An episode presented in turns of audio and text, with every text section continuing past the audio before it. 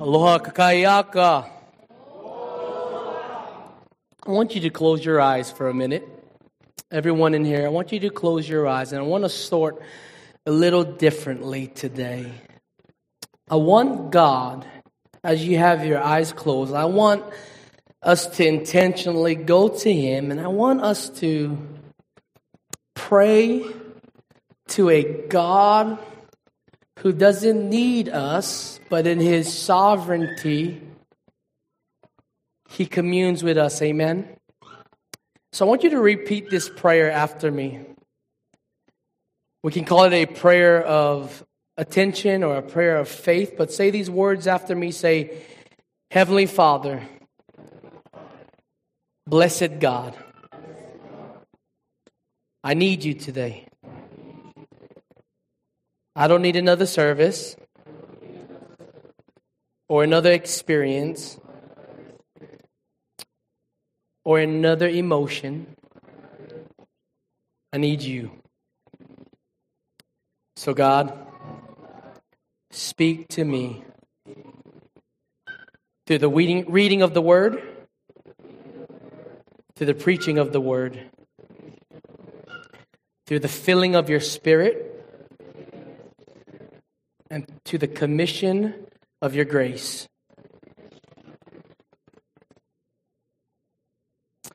As you bow your heads, I want you to hear this prayer with no one looking around, every eye closed. My prayer today, Lord, is that myself included, everyone in this room, would be captivated by Scripture Lord, that when we leave this room, we can say theologically and doctrinally that we met with God today, not because of an emotion or an event or anything else, but your word. As that video says, your Bible is everything.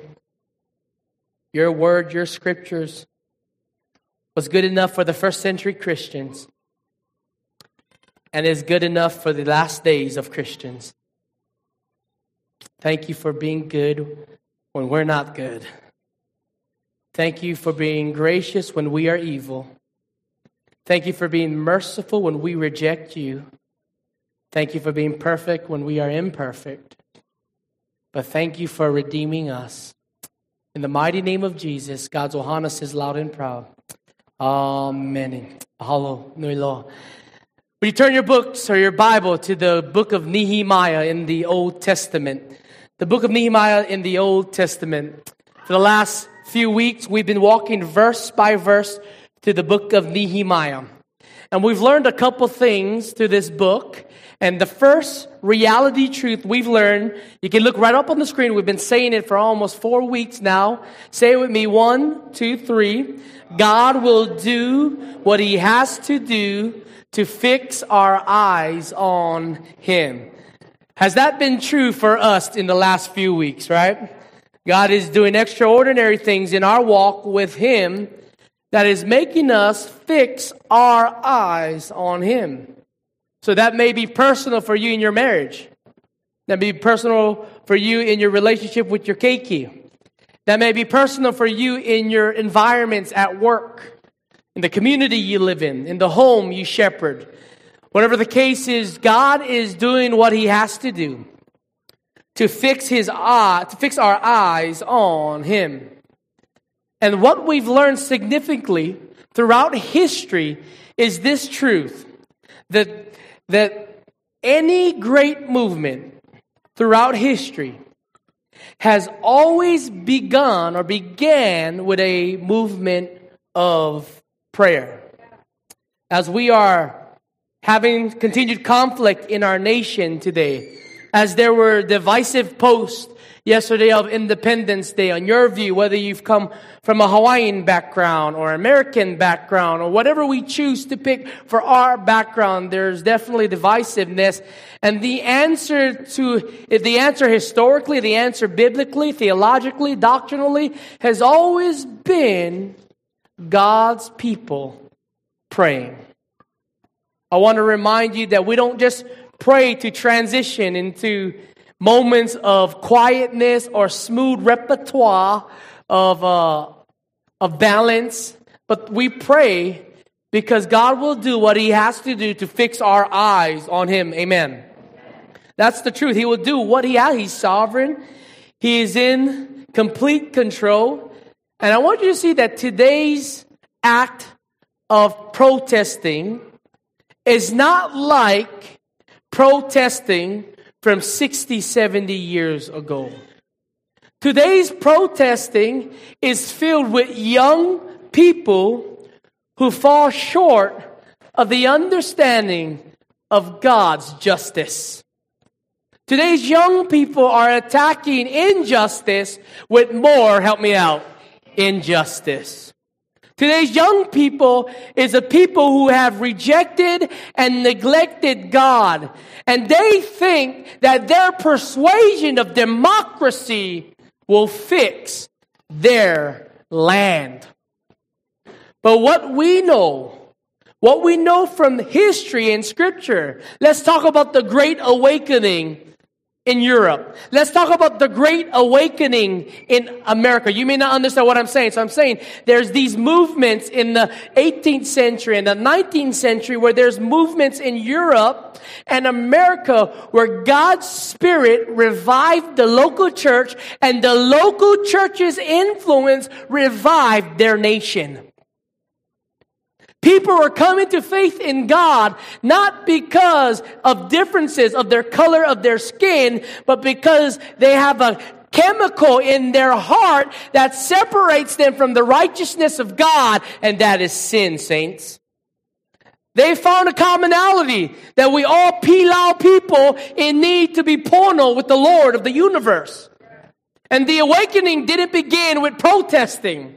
The awakening began in the church with people coming into the church, being the church, crying out to God on our behalf that God will do the work that He promised to fulfill in the continuation of redemption through Christ alone, through grace alone, through faith alone, through scripture alone, to His glory alone. Today's protesting negates that very movement. We don't pray anymore. We don't come to the church to pray before we protest. We just go out with foolish hearts, foolish mind, wrapped our theology and our truths from what social media said and all these fake news, and we just come out with cards and we see what we see today. The divisiveness of the devil. And I will let you know that the devil is real today. In fact, he has one clear mission statement. It's found in John 10 10. You want to hear his mission statement? The enemy comes to steal, kill, and destroy. That is his mission statement. He will do what he has to to steal, kill, and destroy. But God, later on in that verse, same verse says, come to give life and life more abundantly. So as we come to our text of Nehemiah chapter 5, the reality is, all we can do today is depend on the Lord. And so, if you are in dependence of God, would you stand with me in the faithful reading of God's holy word? We have actually forgotten some historical practices in the Christian life. In the old days, like going all the way back to the reformers and further back to the reformers of the 16th century, the church would always stand in the reading of the word. It was a historical practice that came all the way from the first century Christian. So you may wonder, why do we stand? Uh, we believe standing is a posture of reverence. Standing is a posture of, uh, of honor. Standing is a posture of letting everybody else know that we won't stand for no one else but the King of Kings and the glory and the Lord of Lord. And I want to read just a few verses in our text, verses 1 to 5, and then I want us to exegete it in our time today. Now there arose a great outcry of the people and of their wives against their Jewish brothers For there were those who said, With our sons and our daughters, we are many, so let us gain, get grain that we may eat and keep alive. There were also those who, who said, We are mortgaging our fields, our vineyards, and our houses to get grain because of the famine. And there were those who said, We have borrowed money for the king's tax on our fields and our vineyards. Now our flesh is as the flesh of our brothers, our children are as their children. Yet we are forcing our sons and our daughters to be slaves, and some of our daughters have already been what? Enslaved. Listen to these last few words. But it is not in our power to help it, for other men have our fields and our vineyards. God, give us clarity in the mighty name of the Father, Son, and the Holy Spirit. We honor you in this text. God's Ohana says loud and proud. Amen. Nohoe lalo, you may be seated. It is evident as you understood our text in the Holy Spirit. The, the, the, the title of our sermon is called The Sin of Greed. The Sin of Greed. The Oxford Dictionary states that greed is an intense and selfish desire for something, especially wealth, power, and food. And as we exegete the text today, you will realize that there is a lot of people that are selfish. In fact, in church life, in church ministry for older churches, there is called an event called a building campaign. We've done it before in this church. And a building campaign with great hearts can actually be manipulated and turned into what we're talking about today with greed.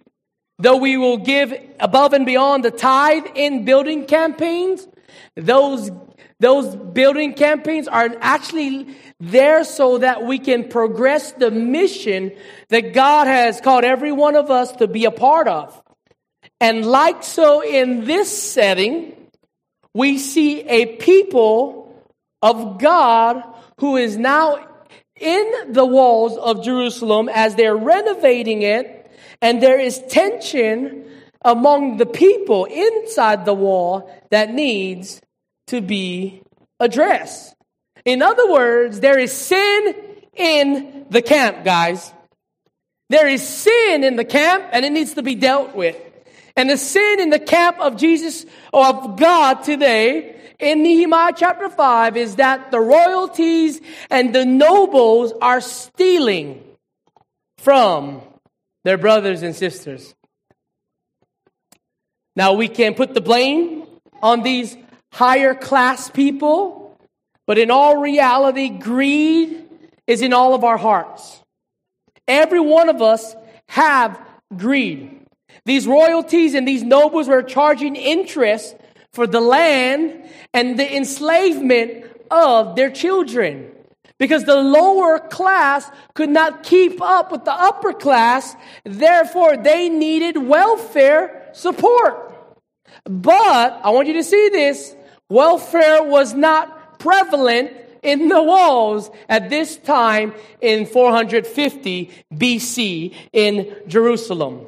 I want you to see the standard that God's people lived by when it came to borrowing money, resources, land, and help. In Deuteronomy 23, this is what the people lived by. You shall not charge interest on loans to your brother. Let me say that again because I should have heard a big amen to that. Let me hear you, all right? You shall not charge interest on loans to your what? Brother. Amen. Interest on, unless you guys like be broke all the time, you can get interest. Hallelujah. All right. Interest, you shall not interest on money, interest on food, interest on anything that is lent for interest. But God's people who's been in captivity for over 70 years are coming back to Jerusalem and now they're rebuilding the wall, they're rebuilding their faith, they're even at this point rebuilding their government polity. And they forgot about Deuteronomy because of their captivity in a foreign land called Babylon. And they come back 70 years later and they're dealing with governmental issues that they've totally forgot about because they're two, three generations removed from this Mosaic law that God's people lived by. Right? These taxes are no different from today. These taxes went towards the wealth of the king alone. Here's the difference between what we're experiencing.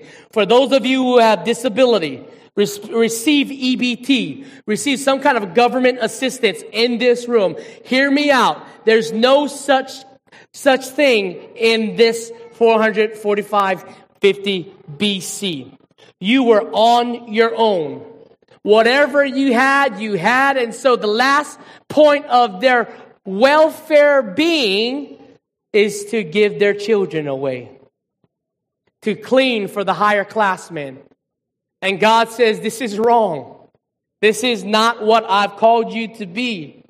Therefore, as we look at this topic of the sin of greed, there's two ways that God addresses our greed issue. Number one, we must seek the Lord privately.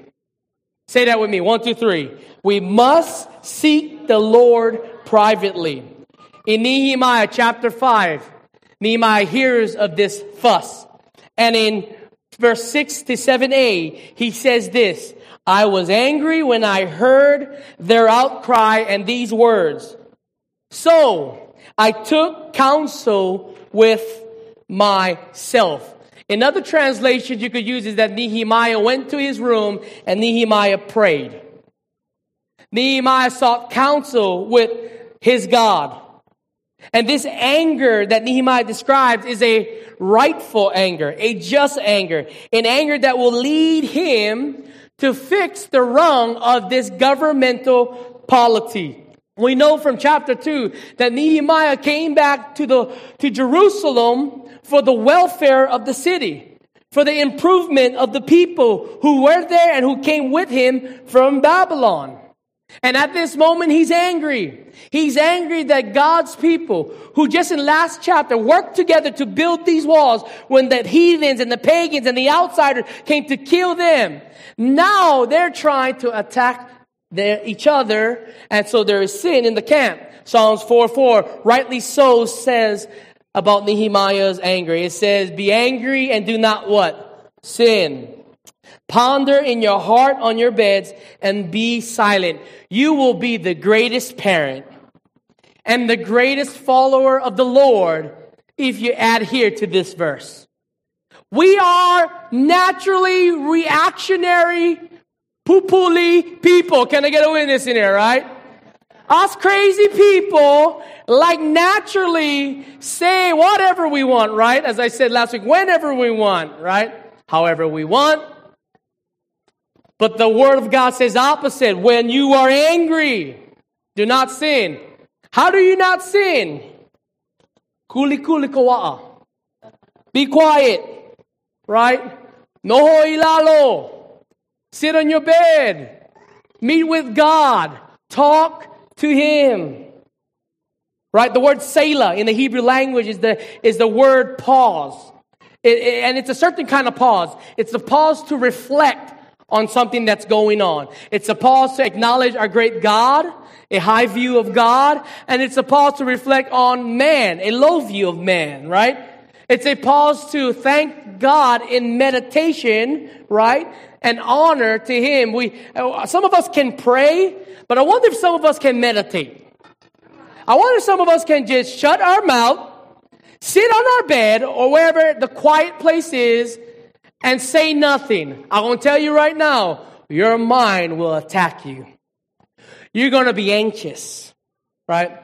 You, everything that comes to your mind is going to come, right? Insecurities, all pride is going to hit your mind. This is why I believe the apostle Paul says in the 12th chapter of Romans that we, by the, that we should renew our what? Minds.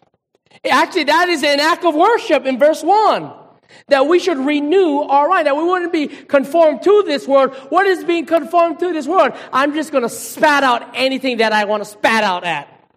Because I'm a react, in our sin, we are reactionary people. But in God, we take a step back. This is a metric of a follower of God. How can we know if we're true followers of God? Step back.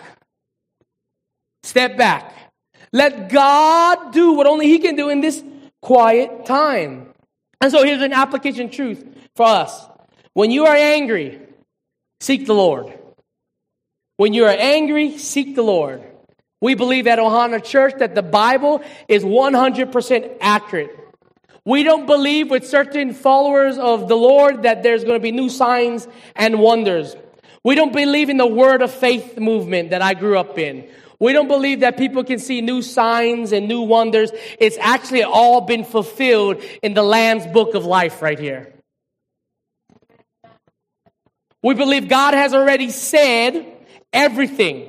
And if we profess any kind of vision or what we've seen, says the Lord, Maybe that's so, that it came from the word and not, listen to me, we live by mysticism here. This is why churches are big, because we start living by mysticism. Mysticism is a feeling and an emotion where it's about, well, I had a vision and I saw God blessing me with all this stuff. And listen to me, if God's gonna bless you with something, it's gonna be much deeper than material things. He's gonna bless you with salvation salvation in his name. Anything outside of that, no matter. It doesn't matter. It really does not matter. The issue in the walls is not that there's rich people and poor people and middle class people. The issue in the wall is that people need to be blessed with the God of the universe through salvation in his name alone. That's the issue. And so we must seek God privately when we are angry, when we see injustice, in place. This is how we should always address any issue in our lives. Look at First Chronicles 16. It says, Seek the Lord and his strength. Seek his presence continually. Isaiah 55, seek the Lord while he may be found. Call upon him while he is what? Near. Look at what Jesus said in Luke. He says, and I tell you, ask and it will be given to you. Seek and you will what? Find. Knock and it will be what? Open to you. Be very careful.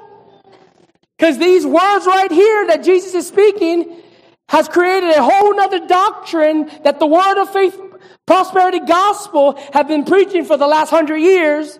This is not saying that you, whatever you want, like selfish things, right? Greedful things.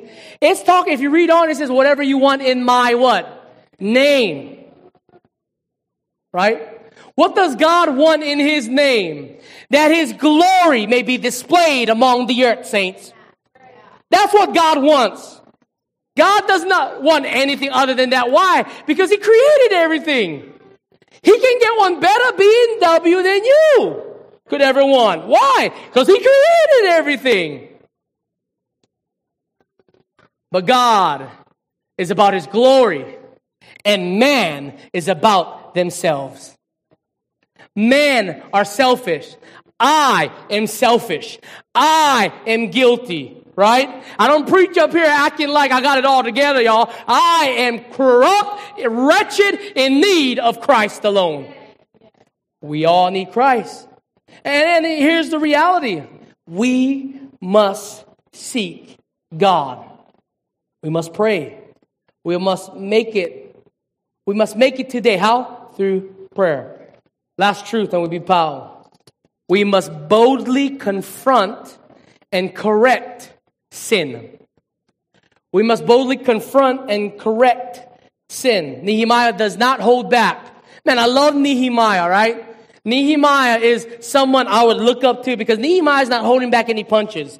The righteous anger that Nehemiah has in his heart leads him to confront the leaders to repent and then all those who are living lives of greed.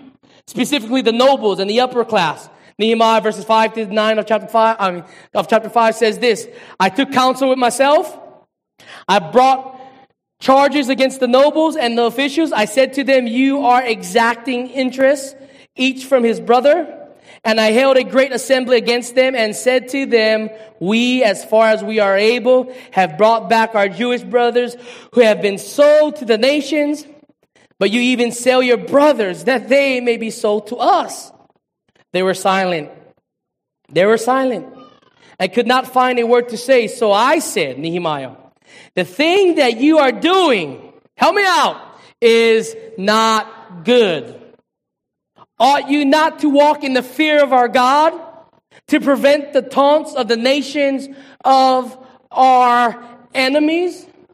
Listen to me. What this is doing right now, this greed is showing the nations around them that want the city of Jerusalem that they are no different from us.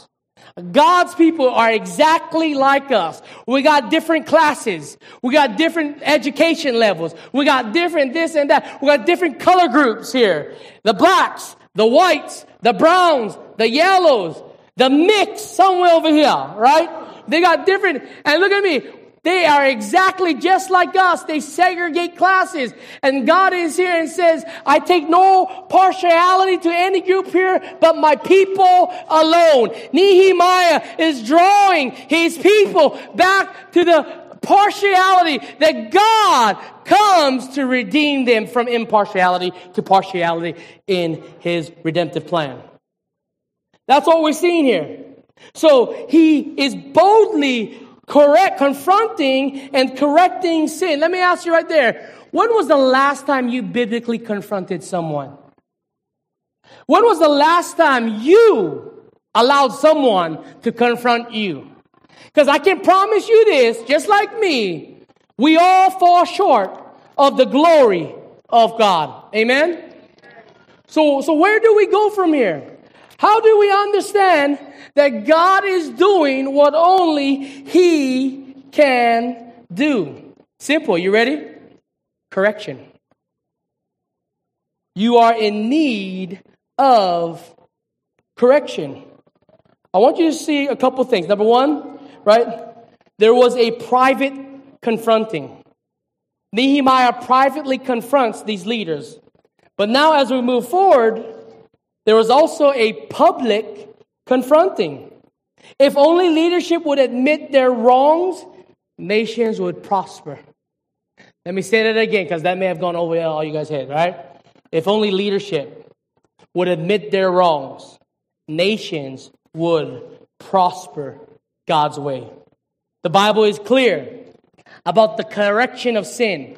If we are to be genuine followers of the Lord and to demonstrate true love for one another, we must rightly correct each other. The proverb says this about correction. The proverb says, A rebuke goes deeper into a man of understanding than a hundred blows into a fool. First Timothy says, As for those who persist in sin, rebuke them in the presence of all so that the rest may stand in fear. Hear me out. The last thing we want to do is give rebuke or receive rebuke. The word rebuke is to make right. Us Hawaiians, we say pono. The reality in these verses is that man is greedful and their only answer is God's correction on their life. Thank God for men like Nehemiah who, want, who was not wimps. They weren't scared. He wasn't scared about the nobles. He wasn't scared of the royalty. He weren't scared what would happen to him. He was, he had a backbone that was strengthened by his trust in Almighty God. He rebuked with honor.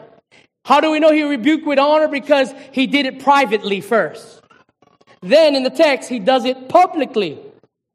And First Timothy is clear, right? Years and years later, that the correction of man must be made if we are to be in right fellowship with God and right fellowship with one another.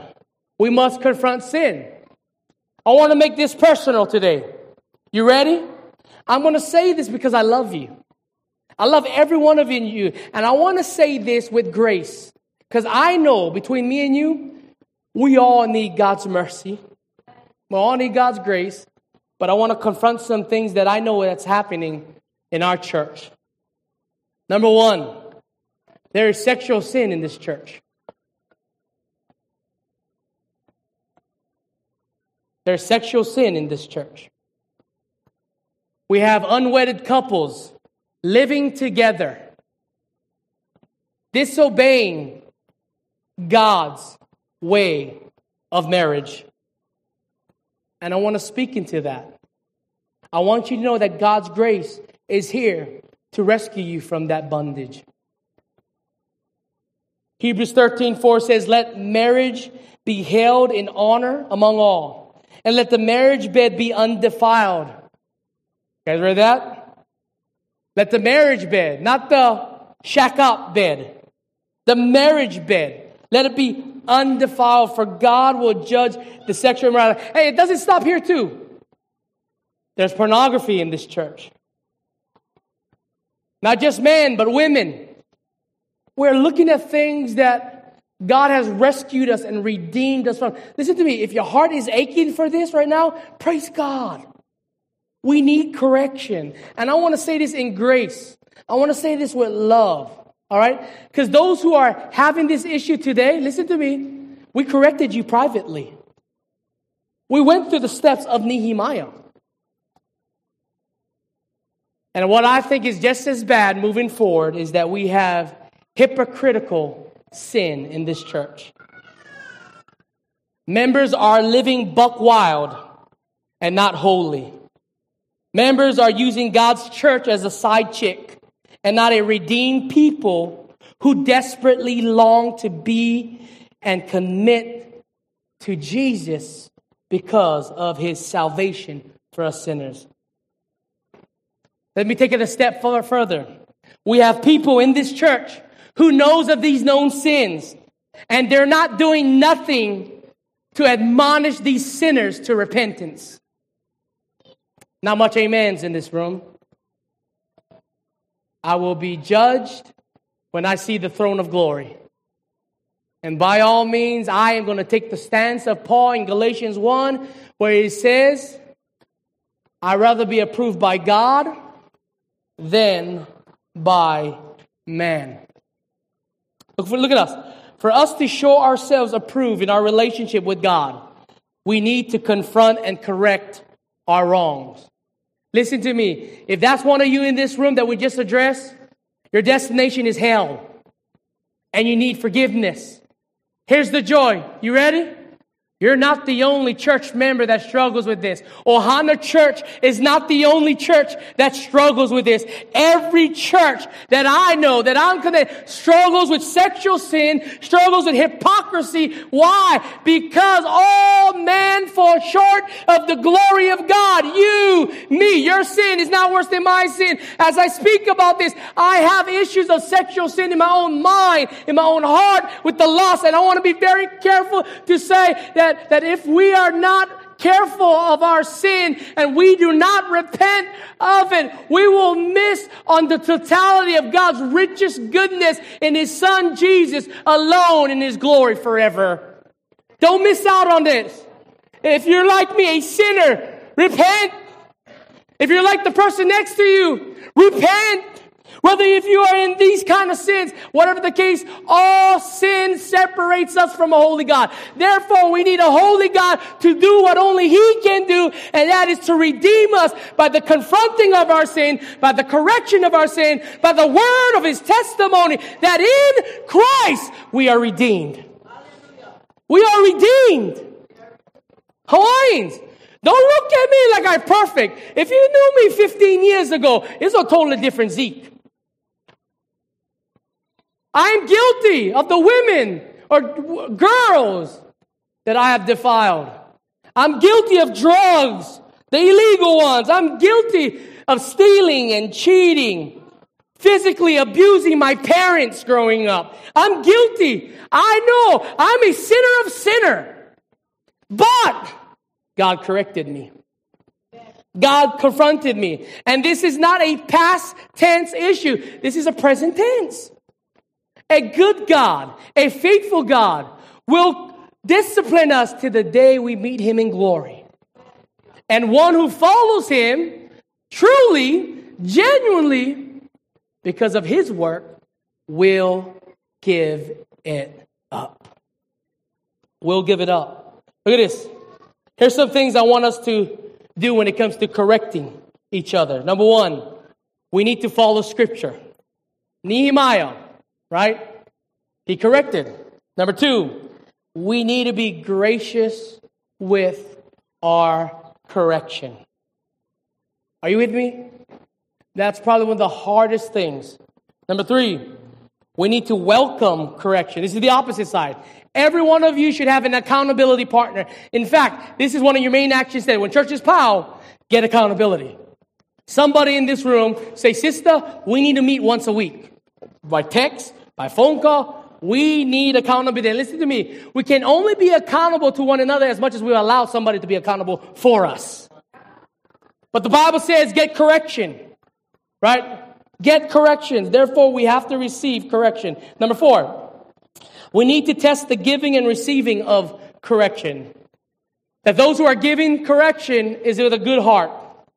And those who are receiving correction is in a good heart that they're not faking, oh yeah, I get it, I see, I see. But no, we're really, we should all in this room, we should be over with our sin already. We should be so tired of our hewa that man, all we got is Jesus. Number five, we need to honor the Lord through our correction. Do you know what the root word of discipleship is? Say it with me. One, two, three. Let's, let's say it again. One, two, three. Discipline. Discipline. The root word of discipleship, a follower of God, a follower of Jesus, is discipline. We can discipline ourselves in all these other things, but what matters is the word. So as Brian comes up, this is this is a question I want to ask, right? How should we respond? And the answer is clear but hard. We should be advocates of taking off people's burdens. How should we respond? We should be advocates of taking off people's burdens. Yes, their sin is their burden. Therefore, because I love my brother, because I love my sister in the faith, I'm going to take that burden off of them by speaking Jesus into their life. Listen to me. If you're in sin, don't run. Don't run from the church. That's the, that's the one thing everybody does. When people are living in sin, don't run from the church. All right? I know, I know the excuse. When sin attacked your heart, you're going to use every excuse. Well, I don't like being around those hypocrites. Well, guess what? Join the party. You won too. Right? Join the party. God is truthful, and we're going to work on this hypocrisy that's in our life. We're going to be faithful. We, we should be advocates of each other's burdens. This is what it means to walk in what we call holiness. Holiness is not individualism. Holiness is not even external. I grew up in a holiness church. My father was a holiness preacher. And when I thought about holiness, from head to toe, your body was covered. If you had tattoos, man, you wear long sleeves right? You tuck in your shirt. Women would, would have all these, well, thank God we don't dress that way anymore, but, right? They had all these old, like heavy set clothes on to cover themselves. We would have um, drapes right here on the stage, modest drapes, they would call it, and all that, to cover up, to be holy and to cover up that unholiness. Does that make sense? But what we're talking about is not an external issue. What we're talking about is an internal issue. Holiness is not about what we fix on the outside, right? Holiness is not even what we, we fix on the inside. Holiness is who God is and what He does for us in His Son with our corrupted hearts. And holiness is not singular, saints. Holiness is plural. Why? God the Father, God the Son, God the Holy Spirit are one. And guess what? They're holy. Therefore, our core preaching, our core understanding of doctrine must be a pursuit of holiness. So when Jesus told the 12, as Nehemiah prepared us for Jesus, when he told the 12 in Matthew 28, you shall make disciples in every nation, baptizing them in the Father, Son, and the Holy Spirit, he wasn't saying you shall make preachers. You shall make teachers. You shall make apostles. You shall make prophets. No. He's saying you shall make holy people. Why? Because our Lord God is holy. Why does greed exist? because we are unholy. Nehemiah verse 18 says this in chapter 5. Now what was prepared at my expense for each day was one ox and six choice sheep and birds. And every 10 days, all kinds of wine in abundance. Yet for all this, I did not demand the food allowance of the governor because the service was too heavy on his people. I want you to see the leadership application here. Number one, Nehemiah uses his own resources. He said at his own expense, he gave all the people this every day. Here's another, here's here's second one. He denies any special treatment. That's a good leader. That's a great leader. By the way, as much as I love you aunties in this room, stop serving me food. Right? Stop giving me the best plates and all this. All right? This is not a Mormon church, okay? And all that. Like, I'm okay to get my food last, okay? Me and Kahu Marcus, if you look at us, look at us. We ain't starving Hawaiians. You know what I'm saying? Like, like, I know you guys love us and you guys want your best for your kahus and all that, but next to you, we ain't even that close to Jesus. Right? Like, like we want to make sure you know that we're in it, man. We're here to sacrifice. All of us. We're going to use our own resources. Right? And he says this because he doesn't want to put the burden on people. Right? The church should be a church where people aren't burdened, but where people are burdened, unburdened, right? And we know this because Jesus demonstrates exactly what Nehemiah did. When Nehemiah using his own resources and not being treated specially, Jesus himself demonstrates this in Mark 10, saying, For even the Son of Man came not to be served, but what? To serve and to give his life as a ransom for many. Let's look at these scriptures. Let's look at Jesus in light of Nehemiah. And let's see that the answer to sin or to the sin of greed is found in the finished work of Jesus. As we end our time today, as Kahu Marcus makes his way up for the benediction, listen to me. No be shame. Do not be, that's the enemy, that's the devil, to make you feel shame about the sin that you're in. It is in your shame that God does a beautiful thing. He honey honeys you. He caresses you. He redeems you. He lets you know that He is serious about you. Why? Because you hold His image. I want you to think about this. All the animals in the world, all creation in the world. Let's talk about the angels, the fallen angels all the fallen things in the world, there's only one creation that he will redeem to himself, and that's those who hold his image. Guess what? You are one of them. You are an image bearer of God himself.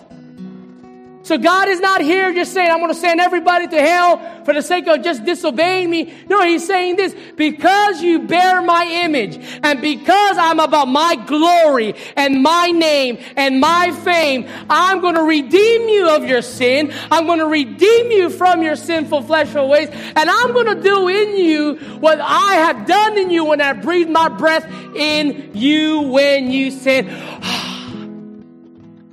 that's the God we serve. You are image bearers. And God, in His sovereignty, will save you and rescue you. This is what you have to do. This is what you have to respond in light of what He's already done. Repent today. Repent today. Repent Ask God for forgiveness today. Yes, in fact, don't just go for yourself. Ask God to forgive your children. Ask God to forgive your spouse. Ask God to forgive all of those that you are connected. Ask God to forgive our leaders today. Can I get a witness, right? Our government leaders. Ask God to forgive us. God, would you forgive our land today? So let's respond a little differently. In the mercies of the Lord. Let's repent with a heart of God, I need you. So I want to say simple prayer. It's just a prayer, a response. There's no power in this prayer, there's power in Jesus. And the way we respond to Christ is to the gift of prayer. So, with every head bow and eyes closed, I want you to say these simple four saying phrases. Number one, say, God, I need you. God, you don't need me. So, God, you have chosen me. And in response, I choose you. In the name of the Father, in the name of the Son, in the name of the Holy Spirit. Everybody says, Amen. And give the Lord a clap of praise this morning. Real quick, please hear me out. Those who are watching, as we preach, as we preach what people would call these hardcore fire brimstone sermons, right? We want to let you know that we are a gospel centered, gospel focused, gospel urgent church, meaning we love to talk about Jesus. All right? And no matter what sermon we preach, it will always be about the risen Lord, Jesus. So wherever you're watching from, if there's any way we can serve you, is there any way we can come alongside of you? You can email us at info at ohanachurch.com or you can call our church office on our website at ohanachurch.com. For everyone in this room, you need fellowship. All right? Everybody get accountability in this room. You need accountability. I need accountability. What is accountability? Seek somebody for wisdom. And guess what? Most of all, seek God. Everybody get account. If there's anything we can do today, more than giving tithes and offering, right? Give your heart to God today. Trust in the Lord. Find somebody to be accountable with. And if that's one of you that has been addressed about your sin in this room, whether it's that sexual or the hypocrisy, hey, give it to God, get accountability, and mark my words. The blessings that you're going to experience is far better than the materialistic you have in your life. You're going to have salvation in the name of the Lord through Christ alone. I could care less. I could care less what I drive, what house I have. I feel like every time we're moving, I'm going into a smaller, more humble home. Can I get a witness out there, right? Like, it's all good, bro. It's all good. Because He is good. May you be blessed. Grace and peace be multiplied to everyone in this room. The Lord Jesus be praised and magnified in your house, in your job, in your influence. May the name of Jesus be the name that is magnified and glorified among the nations of the earth. In Jesus' name we pray, God of Ohana says and affirms.